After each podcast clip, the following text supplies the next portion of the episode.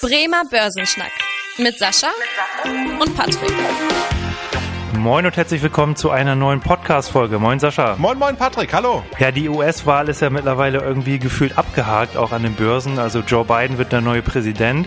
Von daher würde ich sagen, äh, stürzen wir uns mal wieder auf ein Thema hier in Europa, was auch in den nächsten Wochen wieder interessant werden könnte, gerade jetzt Richtung Jahresende, und zwar der Brexit. Wir haben ja auch äh, jetzt in dieser Woche erfahren, dass das britische Oberhaus auch den Vertrag, den Boris Johnson eigentlich schließen wollte, wo er mit eigentlich so diesen Vertrag, der schon mit der EU e ausgehandelt wurde, aushebeln wollte. Da hat das britische Oberhaus jetzt quasi einen Regel vorgeschoben. Vielleicht einfach nochmal zur Einordnung für die Zuschauer. Wie ist da gerade die aktuelle Situation? Können wir mit einem harten Brexit rechnen oder äh, glaubst du da, dass das noch abgewendet werden kann? Also man merkt momentan aus meiner Sicht heraus, dass Boris Johnson eigentlich relativ wirr und etwas verzweifelt reagiert. Also ich finde, was dort momentan passiert, wirklich sehr, sehr merkwürdig.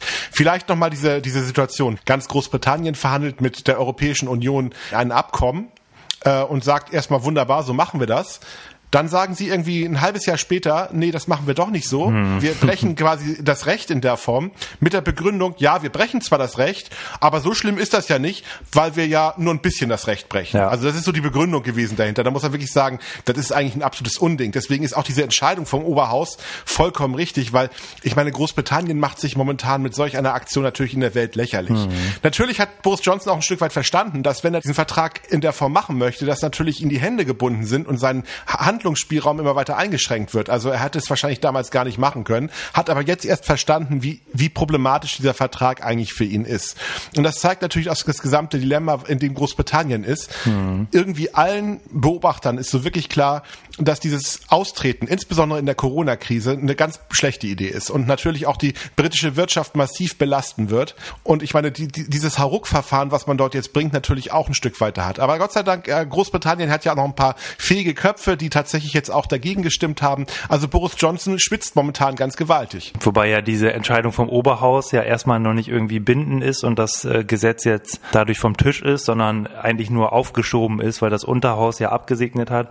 Auch da ist das Parlament ja geteilt. Aber wie du schon gesagt hast, gerade die Situation, in der Großbritannien steckt, ist der harte Brexit natürlich nicht so schön. Wenn man mal anguckt, jetzt auch im zweiten Quartal ist die Wirtschaftsleistung um, um 20 Prozent eingebrochen im Vergleich zum Vorquartal, was natürlich auch im europaweiten Vergleich extrem stark ist. Also die Wirtschaft in Großbritannien läuft einfach nicht so rund, äh, gerade jetzt nach dem Brexit, was man auch am Aktienmarkt sieht. Beispielsweise am Aktienmarkt, wo wir den DAX haben, gibt es in Großbritannien jetzt den FTSE 100, also der wichtigste wichtigste britische Aktienindex.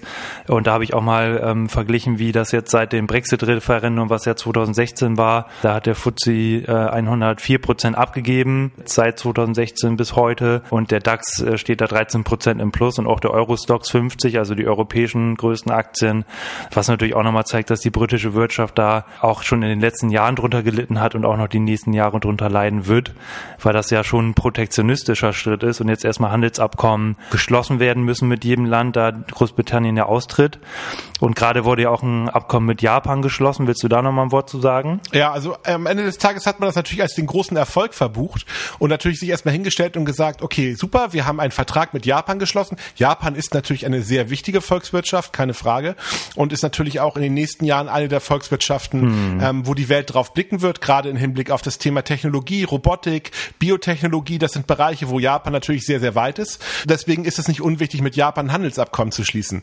Wenn man aber genauer hinschaut, dann hat Großbritannien eigentlich ein Handelsabkommen auch geschlossen, was doch eigentlich nicht besonders vorteilhaft ist, weil viele Dinge, die dort geregelt äh, wurden, okay. die handelt Großbritannien gar nicht, exportiert Großbritannien gar nicht. Deswegen war das für, war das für Japan erstmal ein relativ einfaches, hm. ein einfaches ähm, Thema, die, die, diesen Vertrag zu unterschreiben. Großbritannien hat aber nicht diesen großen Benefit, den man in der Form dann darstellt. Ja. Für mich ist das so ein bisschen Show gewesen, einfach mal zu zeigen, guck mal, liebe Welt, mhm. wir kriegen das auch alleine hin, ohne die Europäische Union tolle Handelsabkommen hinzubringen. Aber die volkswirtschaftliche Signifikanz ist bei weitem nicht so stark, wie Großbritannien das dargestellt hat. Und Großbritannien hat noch eine ganze Menge Arbeit zu tun äh, und muss natürlich auch noch mal eine ganze Menge Menge Handelsabkommen abschließen. Insbesondere auch zum Beispiel mit Amerika. Mhm. Weil ich meine, ich glaube, einer derjenigen, der sich so richtig gar nicht über das Wahlergebnis gefreut hat, war sicherlich Boris Johnson. Warum? Wenn man sich mal genau anschaut, Biden war derjenige, der erstens irische Wurzeln mhm. und zweitens war er derjenige, der das Karfreitagsabkommen verhandelt hat. Und für Biden ist das Thema, eine Grenze zwischen Irland äh, zu ziehen, undenkbar. Und er hat auch ganz klar auch im Wahlkampf immer schon gesagt, ja. ähm, wenn es eine harte Grenze in Irland gibt, dann wird es kein Handelsabkommen mit Großbritannien geben. Gut, weiß man auch nicht, ob er sich dran hält, ob gegebenenfalls, ob er nochmal einlenken wird. Aber auf jeden Fall ist Biden definitiv kein Freund von dieser harten Brexit-Strategie, die Boris Johnson fährt. Und deswegen ist natürlich auch Großbritannien da so ein bisschen stärker unter Druck gekommen, sich mit der Europäischen Union zu einigen. Also wie gesagt, Großbritannien und insbesondere Boris Johnson ist ganz gut momentan im Schwitzkasten genommen von der Welt. Kann man nicht anders sagen. Genau. Und das ist ja auch noch dieser Knackpunkt, der aktuell in den Verhandlungen ist, was du schon angesprochen hast, diese Grenze zwischen Irland, was ja zu der Europäischen Union gehört, und Nordirland äh, zugehörig zu Großbritannien, äh, dass da halt nicht wieder dieser alte Konflikt, der halt 1998 beendet wurde, wieder aufflammt. Aber auch zum, zum Thema Handelsabkommen, wie du schon gesagt hast, Großbritannien muss, man erst, muss ja erstmal mit jedem einzelnen Land oder, sag ich mal, Wirtschaftsverbund äh, Abkommen schließen, weil ja die EU-Abkommen für Großbritannien dann nicht mehr gelten. Und auch so ein Abkommen wie Japan hilft natürlich erstmal weiter, aber wenn man das mal vergleicht, äh, das Handelsvolumen mit Japan war jetzt 2018 äh, ungefähr bei 30 Milliarden britische Pfund, aber der wichtigste Handelspartner ist natürlich weiterhin die Europäische Union mit 700 Milliarden Pfund. Also auch so ein Handelsabkommen wie Japan ist natürlich, wie du schon gesagt hast, hat, hat einen gewissen Effekt, dass man sagt, okay, wir können mit anderen Partnern ein Abkommen schließen, aber jetzt, äh, dass gerade die EU und auch die USA sind natürlich so die wichtigsten Handelspartner und ähm, wo ich auch so ein bisschen Sorge bei der britischen Wirtschaft habe, wenn man mal guckt, was die wichtigsten Wirtschaftsbereiche sind. Das sind halt eben Finanz- und Wirtsch äh, äh, Versicherungswesen, ja. äh, der Tourismusbereich, die Automobilbranche, äh, der Chemie- und Pharmasektor, also alles auch Branchen, die so ein bisschen von diesen internationalen Handelsbeziehungen sehr abhängig sind. Auch jetzt der Finanzsektor, wo jetzt zum Teil auch Arbeitsplätze schon nach Frankfurt oder Paris äh, verlagert werden. Ja, ähm, wie, wie, wie siehst du das so für die nächsten Jahre? Gerade so dieser Technologiesektor, der eigentlich ja gefragt ist, ist da ja weniger ähm, vertreten. Definitiv. Also ich sehe das als ganz, ganz großes Problem an. Ich meine, wenn man sich so mal nach London schaut, ich meine, wo ja auch sehr viele Leute gegen den Brexit gestimmt haben, da sieht man jetzt ganz massiv, dass die großen amerikanischen Banken sehr viel Geld rüberschieben. Goldman Sachs zum Beispiel als letztes, JP Morgan hat es gemacht, hm. aber natürlich auch die ganzen europäischen Banken, also in der Form ähm, die Franzosen zum Beispiel, aber auch solche Banken wie die Deutsche Bank. Da wird nach und nach das gesamte Geschäft jetzt nach Frankfurt, äh, was du auch schon gesagt hast, nach Paris hm. und eben auch nach Irland geholt. Also deswegen kann man natürlich auch ein Stück weit sagen,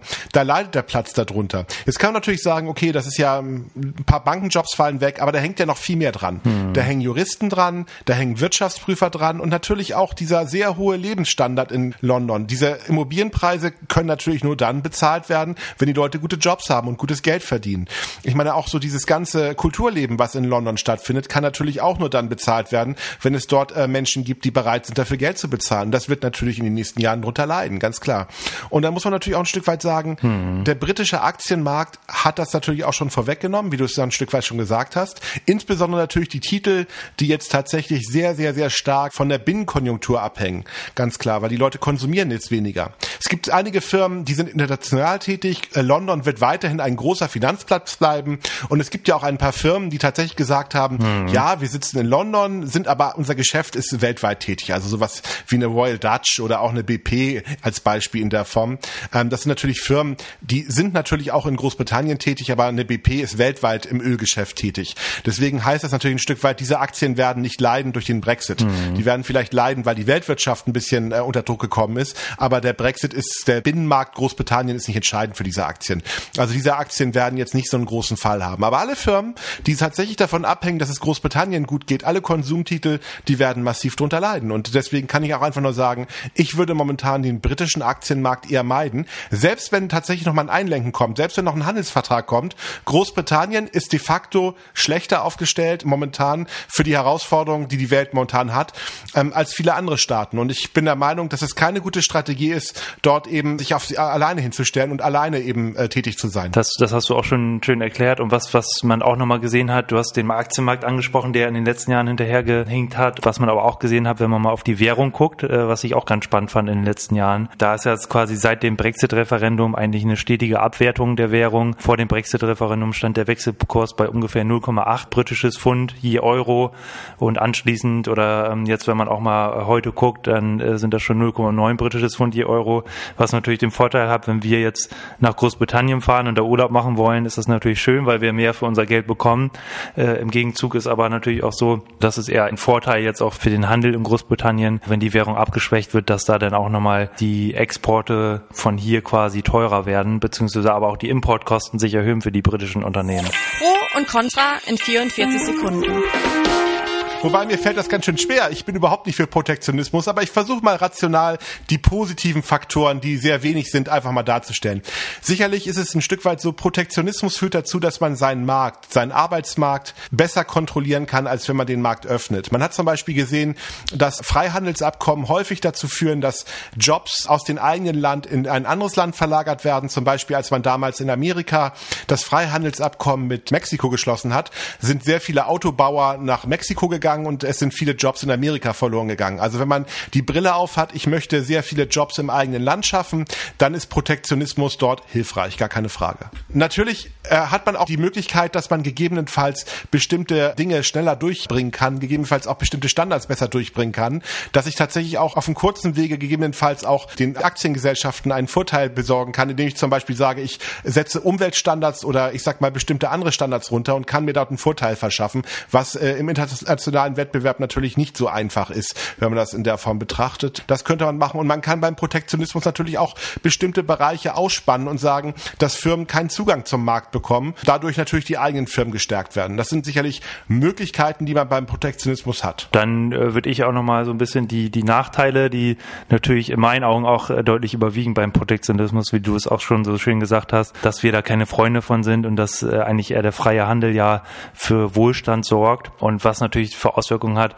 Jedes Land, das sich irgendwie abschirmt, hat natürlich den Effekt, dass man zwar weniger Importe hat, aber deutlich weniger Exporte natürlich auch auf der anderen Seite, was natürlich auch dazu führt, dass gerade diese Unternehmen, die mit den internationalen Handelsbeziehungen oder davon abhängig sind, dass die natürlich wirtschaftlich deutlich leiden. Zweiter Effekt ist auch nochmal das Thema Inflation, was jetzt glaube ich auch auf Großbritannien ein bisschen zukommen wird, gerade wenn das jetzt zu chaotischen Zuständen an den Zollgrenzen kommt, wo sich natürlich auch die Importkosten deutlich erhöhen, nicht nur jetzt wegen der Zölle, sondern auch wegen diesen ganzen Regularien, wegen ähm, längeren Lieferzeiten, was natürlich auch negative Auswirkungen für die Wirtschaft hat ähm, und letztendlich auch, ähm, was bei Großbritannien jetzt zum Beispiel auch der Fall sein wird, einerseits Arbeitsplatzgewinne in den Branchen, wo für das Inland produziert wird, andererseits aber auch Arbeitsplatzverluste in den ähm, exportorientierten Branchen. Ja, ich glaube tatsächlich, wenn Sie sich jetzt oder wenn ihr euch jetzt Gedanken darüber macht, wie das ausschauen soll am Aktienmarkt oder insgesamt mit der Wirtschaft, also ich glaube, das ganze Szenario ist eigentlich traurig. Es wird nur Verlierer Verlierer geben. Das ist vielleicht nochmal ein ganz, ganz wichtiger Punkt. Aber es ist auch ein Lehrstück,